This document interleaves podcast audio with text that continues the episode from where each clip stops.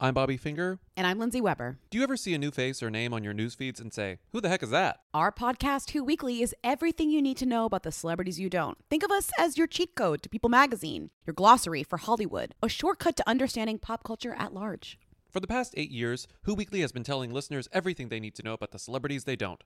The New Yorker says we spelunk deep into the demimonde with convivial delight. That's a direct quote. Mostly, we're going to explain to you Irish star Barry Keoghan's sudden rise to fame and relationship with a not so under the radar pop princess named Sabrina. The fake wedding Real Housewives star Cynthia Bailey had to promote a limo rental company and why all the Gen Zers you know are talking about a guy named Benson Boone. Each episode goes deep into the biggest celebrity stories of the moment, and if you're still confused, we even have a weekly call in episode where we answer the most burning celebrity queries. Who Weekly airs twice weekly with brand new episodes on Tuesdays and Fridays.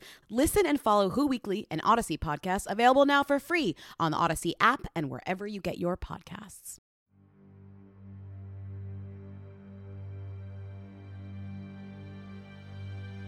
His moment had finally come. It was Friday, May 10th, 1940, and things could hardly have been worse. Adolf Hitler's forces were on the move in Western Europe, threatening to sweep across the ancient nations to the English Channel, and then, for all anyone knew, to do what no one had done since William the Conqueror nearly nine centuries before storm and subjugate England itself. In this bleak hour, Winston Churchill, now 65 years old, was summoned by King George VI to become Prime Minister and marshal the defenses of liberty against Nazi tyranny. He believed in himself, even if the skeptics and the doubters were legion. He had long thought that his fate and that of his nation were intertwined. As he went to bed about three o'clock in the morning, Churchill recalled that he was conscious of a profound sense of relief. At last I had the authority to give directions over the whole scene. I felt as if I were walking with destiny, and that all my life had been but a preparation for this hour and for this trial. I'm Jon Meacham, and this is Hope Through History. Episode 2 Winston Churchill and the Second World War. There was a widespread belief that Churchill was the wrong man for the job. Adolf. Hitler unleashed blitzkrieg on Holland and Belgium and Luxembourg shortly afterwards also. Before his first fight, he says, I want to win a medal for gallantry. He intentionally stands up to get shot at and then pronounces that it's fun. He was not going to be defined by his failures.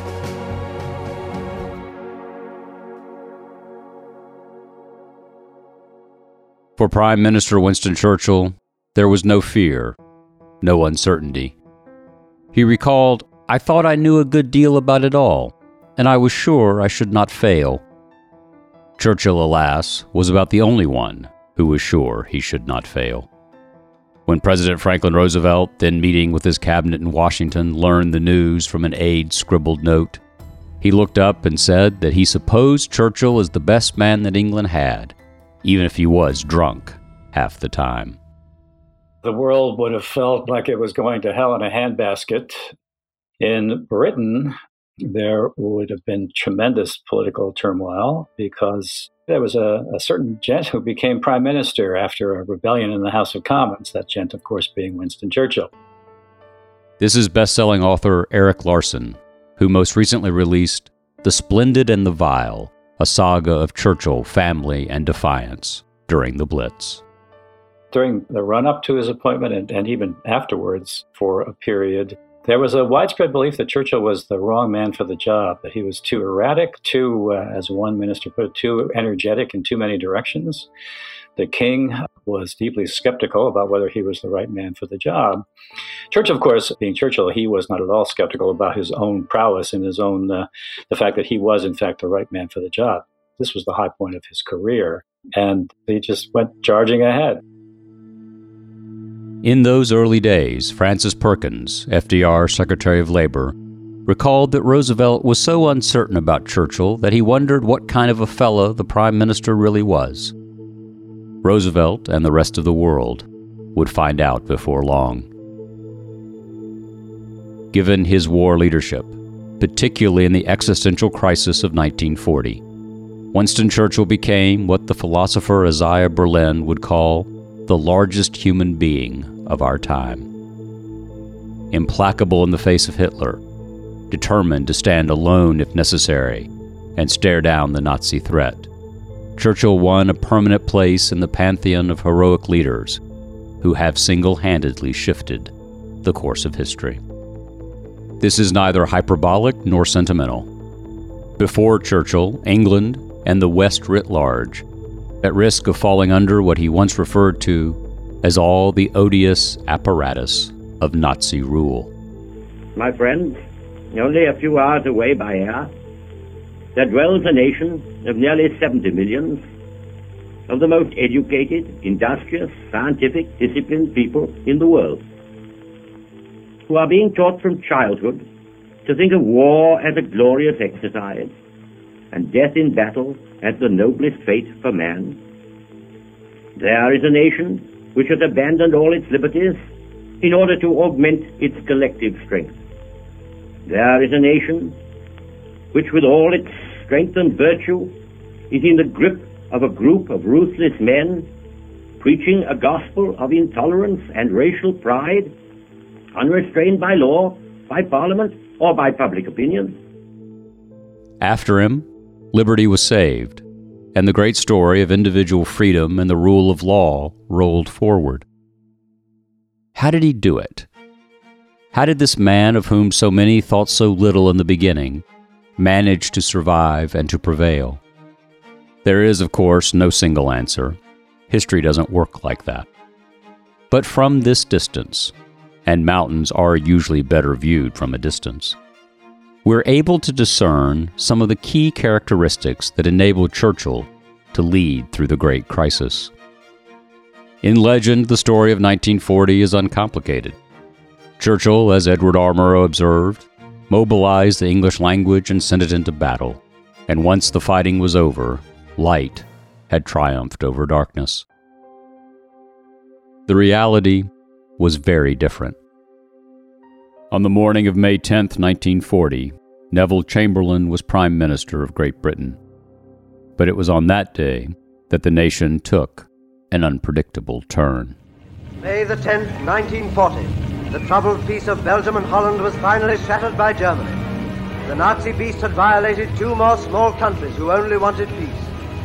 This has become the all too familiar scene in this world where dictator countries know nothing but the rule of force.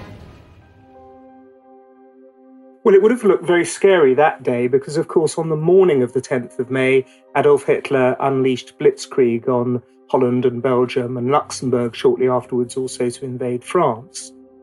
This is Andrew Roberts, author of the critically acclaimed biography Churchill Walking with Destiny. And so the city was uh, in lockdown, is one way of putting it, I suppose, but also very nerve wracked about the next stages. They had been waiting for months for this big attack in the West, and finally, on that day, it had taken place. The Chamberlain government clearly couldn't survive, um, so the establishment looked to somebody who could become prime minister. I sought an audience of the king this evening and tendered to him my resignation, which His Majesty has been pleased to accept. His Majesty has now entrusted to my friend and colleague, Mr. Winston Churchill, the task of forming a new administration on a national basis. Having received His Majesty's commission, I have formed an administration of men and women of every party and of almost every point of view. We have differed and quarrelled in the past, but now one bond unites us all to wage war until victory is won, and never to surrender ourselves to servitude and shame, whatever the cost and the agony may be. They chose Winston Churchill against all the odds. And uh, he went to the king who appointed him as prime minister. It was an extraordinary turn up for the books, considering that he'd made so many blunders and errors in his uh, life. But he learned from all of those mistakes. He was consistently learning from his errors. And what that gave him was this tremendous sense that he was not going to be defined by his failures. He was going to continue and pick himself up constantly and uh, and keep fighting. And this sense of resilience, I think, is worthwhile in peacetime and wartime, and also, of course, in this uh, particular time that we're facing at the moment.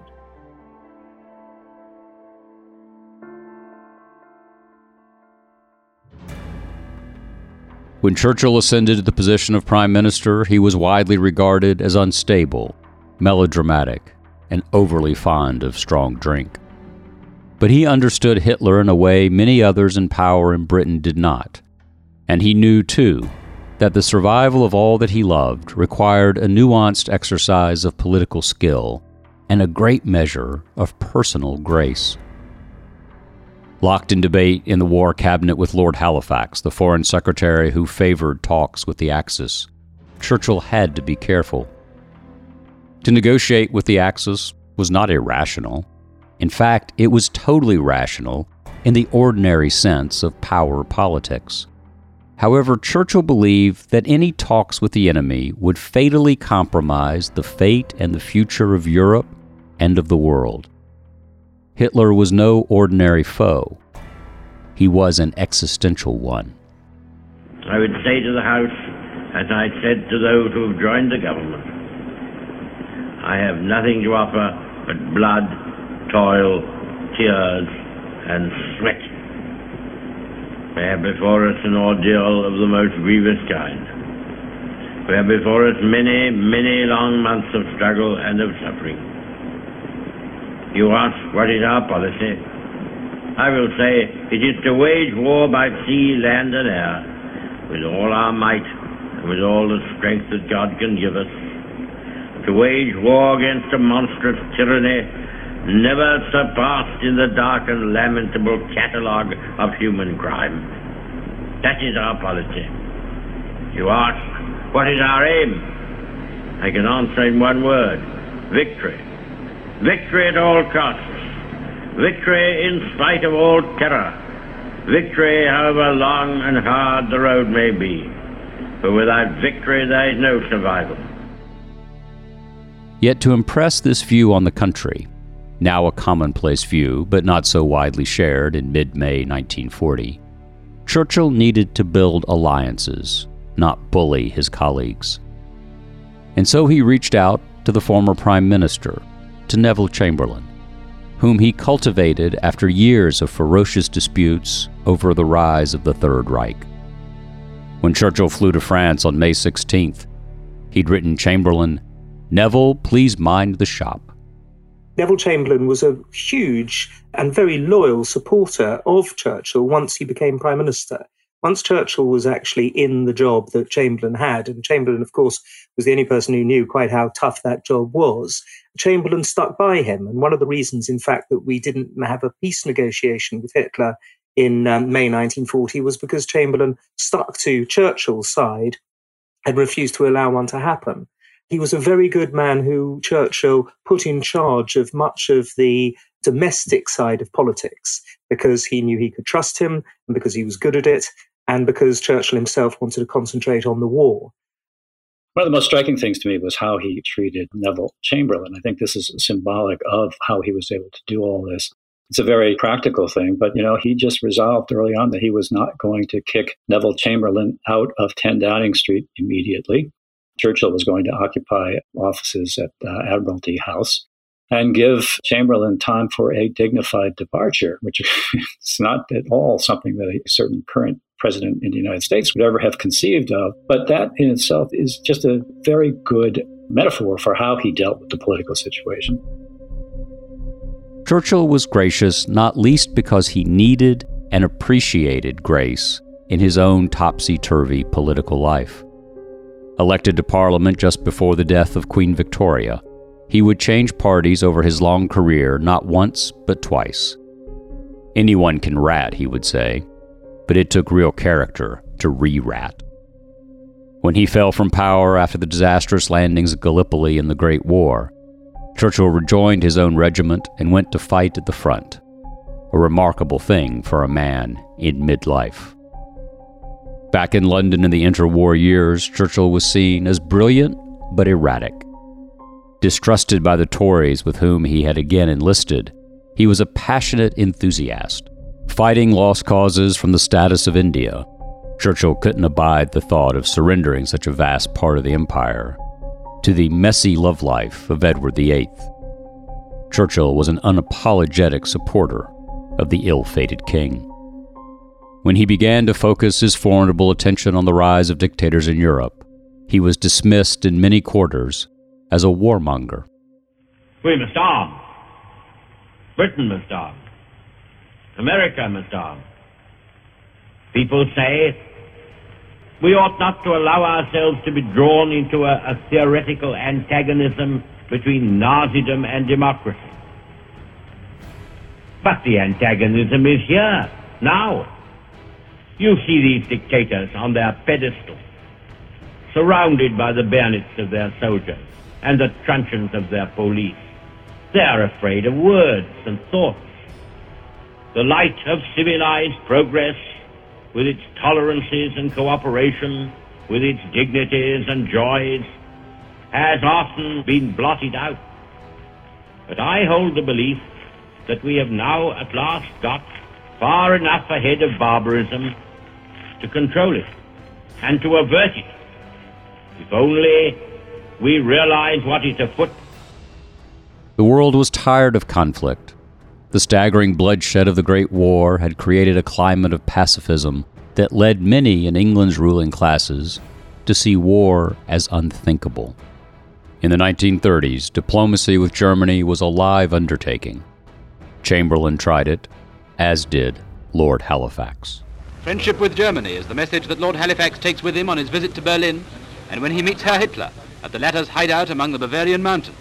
And then Lord Halifax sends us a newsreel message. Enormously impressed with all I have seen of the exhibition, and I shall look forward to the opportunity of seeing more of it. When the hour of decision came on May 28, 1940, it was Chamberlain's willingness to bet on Churchill's unflinching approach rather than on Halifax's attempt at negotiation that made the difference. According to Chamberlain, Churchill argued that the only safe way forward was to convince Hitler that he couldn't beat us, and the only safe way to do that, Churchill believed, was to fight on. By graciously reaching out to Chamberlain and foregoing score settling, Churchill carried the day, and ultimately the age itself. As Churchill said, it was idle to think that if we tried to make peace now, we should get better terms from Germany than if we went on and fought it out. We shall go on, and we shall fight it out, here or elsewhere. And if it last the long story is to end, it were better it should end not through surrender, but only when we are rolling senseless on the ground. In his magnificent hour upon the stage, Churchill drew on three principles principles that define his leadership and which still have much to teach us. First, courage. You can't help but smile when you read about Churchill's early years. He wants to fight. His courage, this is not a, a metaphorical or kind of a, an idea. This is a fact of life for Churchill. This is best selling author and historian, Evan Thomas. Britain is an empire. And so he goes out into the empire. He goes to India. He goes to the Sudan. He goes to South Africa looking for a fight. And before his first fight, he says, I want to win a medal for gallantry. He intentionally stands up to get shot at and then pronounces that it's fun. This is not something he kind of gets forced into. He goes looking for it because he knows that to have a great name and a great political future, it really helps if you've been shot at. Better if you haven't been killed. I mean, talk about crazy. I was reading the account of he was in the last great British cavalry charge, and he's surrounded. Men with swords are hacking and slashing at him. He shoots four of them. I mean, you know, this is out of the movies. He gets recognized and decorated. He's cool under fire, and it gives him enormous confidence. He's been there, he's done it. He doesn't have to guess at what it's like to be brave. He's been brave. My dad, who was in World War II, used to draw a distinction between men who've heard a shot fired in anger and those who have not. That was a pretty big moral divide for him. I felt on the wrong side of that, of course. But, you know, that gives you a lot of confidence.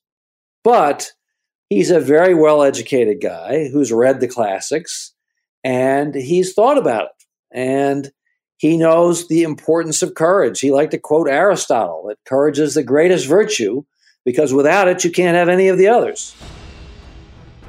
He was indomitable in the face of near certain defeat, insisting that Great Britain, and in the fullness of time the United States, had the moral reserves to stave off the Wehrmacht, come what may.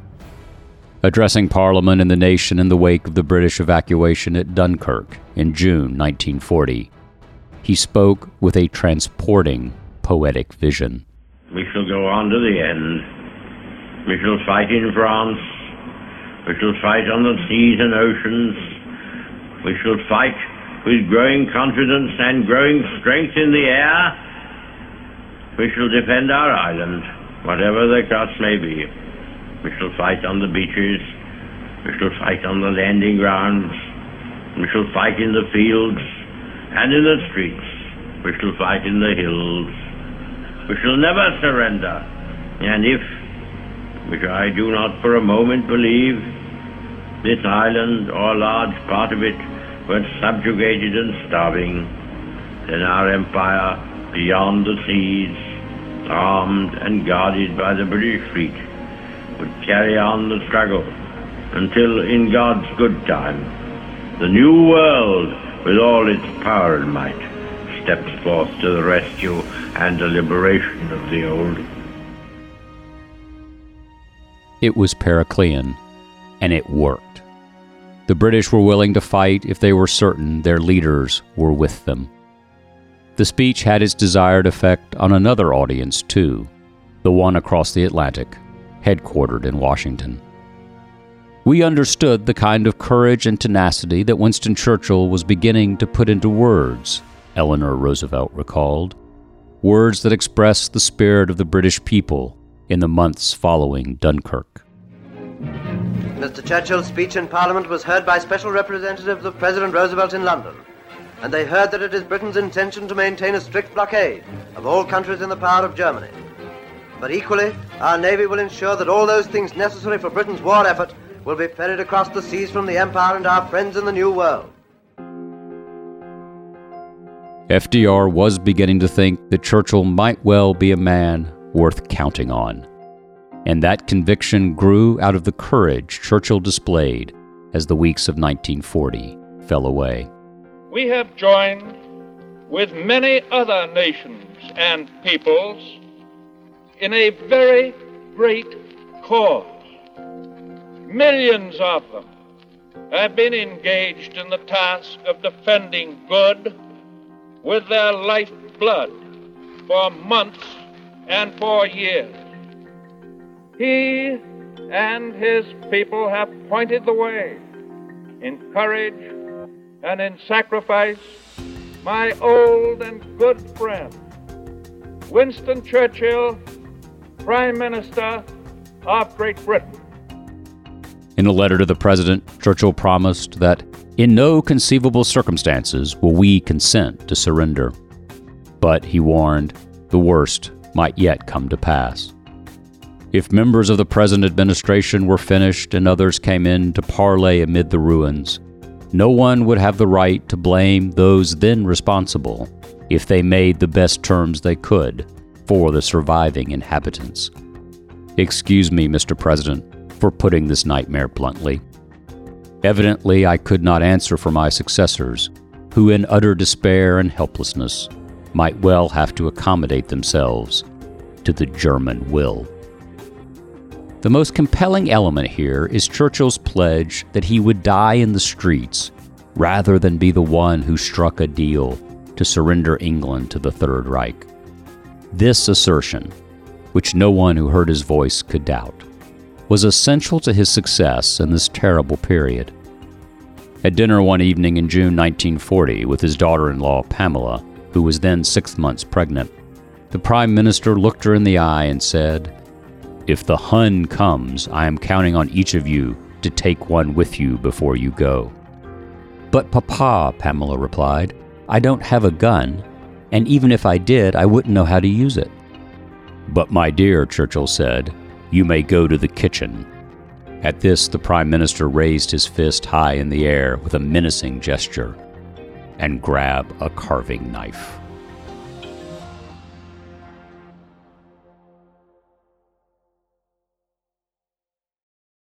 Calling all pop culture enthusiasts. Are you obsessed with all things celebrity? Do you live for the drama, the laughs, and the unexpected moments that unfold on social media? Then you're going to want to tune in to the Comments by Celebs podcast. Join us three times a week as we deep dive into every aspect of pop culture. Whether it's dissecting the latest trends or just chatting about your favorite celebs, Comments by Celebs has you covered. We have new episodes out every week. Follow and listen to Comments by Celebs on the free Odyssey app or wherever you get your podcasts. I'm Lauren Sherman, the writer behind Puck's Fashion and Beauty Memo line sheet, and I'd like to welcome you to my new show, Fashion People. On every episode of Fashion People, I'll be talking to insiders about the stuff we're all whispering between the press releases, from M&A rumors to celebrity stylist dish to the future of legacy media. Be sure to follow and listen to Fashion People, a presentation of Odyssey in partnership with Puck, available on the free Odyssey app or wherever you get your podcasts. First courage, then candor.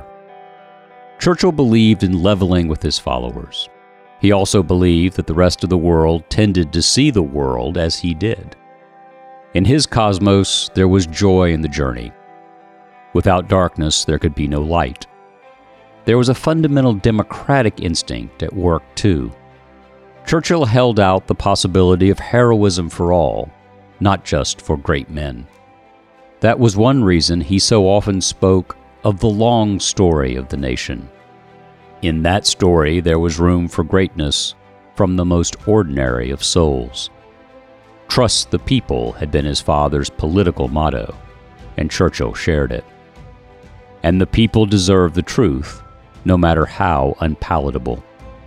There is no worse mistake in public leadership than to hold out false hopes soon to be swept away, he said. The British people can face peril or misfortune with fortitude and buoyancy, but they bitterly resent being deceived or finding that those responsible for their affairs are themselves dwelling in a fool's paradise. People respected candor, Churchill believed, so long as they believed their leaders had a plan for moving forward. His speeches were, of course, very, very important it isn't even so much the terrific lines that he would craft. To me, it was the structure of his speeches in that period. First of all, he would begin his speeches with a very sober appraisal of what the actual situation was. He did not sugarcoat, he did not want happy talk. He wanted to convey the actual situation. And then he would follow with actual grounds for optimism, real grounds for optimism. Roosevelt learned something from this Churchillian understanding of leadership.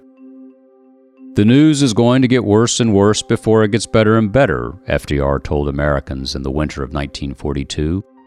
The American people must be prepared for it, and they must get it straight from the shoulder. It was, in a way, the covenant of democracy. Give it to us straight, and we will do what it takes. Such a view sustained Churchill through all the years of war, in defeat and in victory. I am very careful not to say anything of an overconfident or unduly sanguine nature. I am sure we have very rough weather ahead. But I have this feeling, which I must impart to you, that the Germany which assaults us all today is a far less strongly built and solidly founded organism than that which the Allies and the United States forced to beg for armistice 21 years ago. I have the sensation and also the conviction that that evil man over there and his cluster of confederates are not sure of themselves as we are sure of ourselves. And finally, cooperation. Churchill always knew he couldn't defeat Hitler alone. He needed America, and America was personified in FDR. No lover, Churchill once remarked, ever studied the whims of his mistress as I did those of Franklin Roosevelt. Alliances were crucial. Without them, things would fall apart. I thought you would like me to tell you something about the voyage which I made across the ocean to meet our great friend, the President of the United States. This meeting was bound to be important because of the enormous forces which are at the disposal of these two major groupings of the human family, the British Empire and the United States, who, fortunately for the progress of mankind, happen to speak the same language and very largely think the same thoughts. At Harvard in 1943, Churchill accepted an honorary degree and laid out a vision of Anglo American cooperation for the war and whatever lay beyond. The price of greatness is responsibility, Churchill told his American audience. If the people of the United States had continued in a mediocre station, struggling with the wilderness, absorbed in their own affairs and a factor of no consequence in the movement of the world, they might have remained forgotten and undisturbed beyond their protecting oceans. But one cannot rise to be in many ways the leading community in the civilized world without being involved in its problems, without being convulsed by its agonies, and inspired by its causes. He would stand with the United States. There is, he said, no halting place at this point. We have now reached a point in the journey where there can be no pause. We must go on. It must be world anarchy or world order. Throughout all this ordeal and struggle, which is uh, characteristic of our age, you will find in the British Commonwealth and Empire good comrades to whom you are united by other ties besides those of state policy and public need. To a large extent, there are the ties of blood and history. That naturally, I, a child of both worlds, am conscious of these.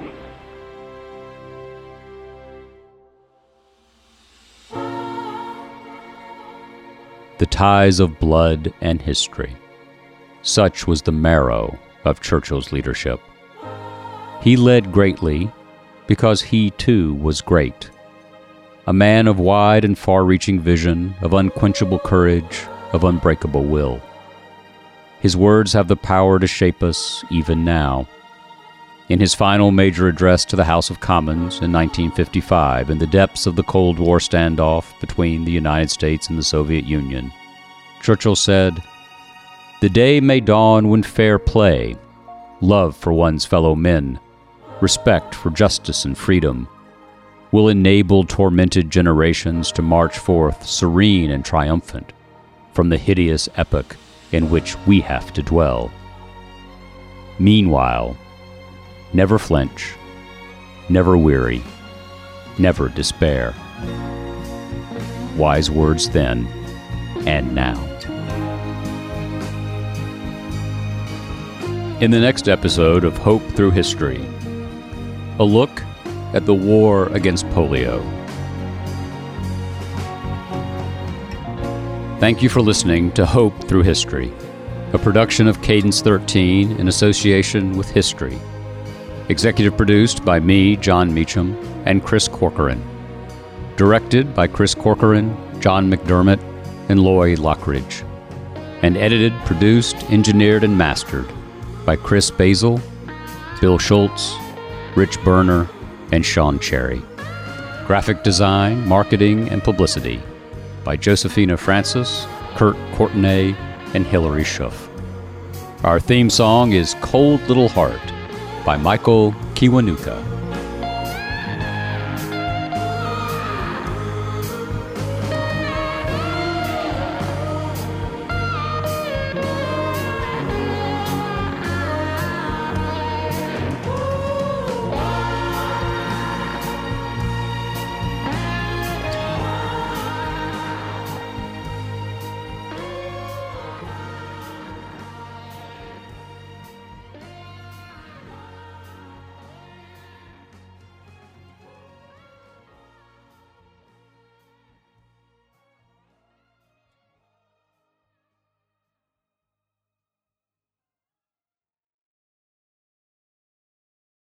They said it couldn't be done. They say it bordered on impossible. When someone says I can't do something, I usually agree with them.